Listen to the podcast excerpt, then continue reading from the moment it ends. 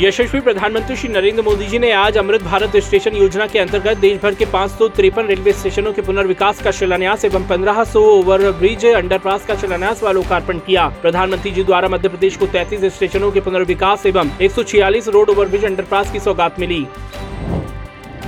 प्रधानमंत्री श्री नरेंद्र मोदी जी ने कहा है कि विकसित भारत युवाओं के सपनों का भारत है। आज चालीस हज़ार करोड़ से अधिक की परियोजनाएँ एक साथ ज़मीन पर उतर रही है। आज रेलवे का जो कायाकल्प हो रहा है, उसके लिए मैं देश के विभिन्न राज्यों और नागरिकों को शुभकामनाएँ देता हूँ। माननीय प्रधानमंत्री श्री नरेंद्र मोदी जी द्वारा देश को दी गई विभिन्न रेल परियोजनाओं के कार्यक्रम में मुख्यमंत्री डॉक्टर मोहन यादव ने सीहोर में आयोजित कार्यक्रम से वर्चुअली सहभागिता की। कार्यक्रम में मुख्यमंत्री डॉक्टर मोहन यादव ने कहा है कि विकास के मामले में सीहोर पीछे नहीं रहेगा। जो मांगा है वो दिया जा रहा है और क्षेत्र के समग्र विकास की पूरी प्लानिंग की जा रही है।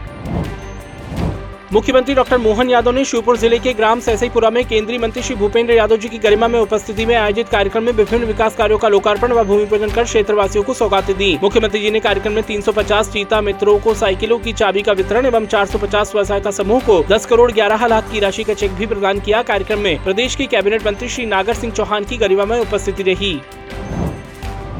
मुख्यमंत्री जी ने कहा है कि मुझे प्रसन्नता है कि माननीय प्रधानमंत्री श्री नरेंद्र मोदी जी के मार्गदर्शन में केंद्रीय वन मंत्री श्री भूपेंद्र यादव जी द्वारा मध्य प्रदेश में एक बड़ा प्रोजेक्ट प्रारंभ किया गया है। चीता प्रोजेक्ट के माध्यम से क्षेत्र का विकास होगा और यहाँ के लोगों को रोज़गार भी मिलेगा व उनकी आय के साधन बढ़ेंगे।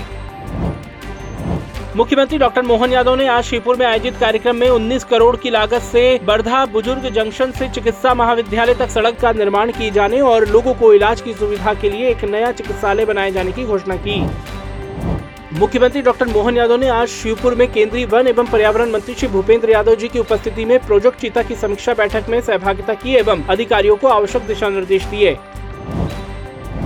सीहोर में आयोजित जनभार यात्रा में मुख्यमंत्री डॉक्टर मोहन यादव का नागरिकों द्वारा पुष्प वर्षा कर आत्मीय स्वागत एवं अभिनंदन किया गया।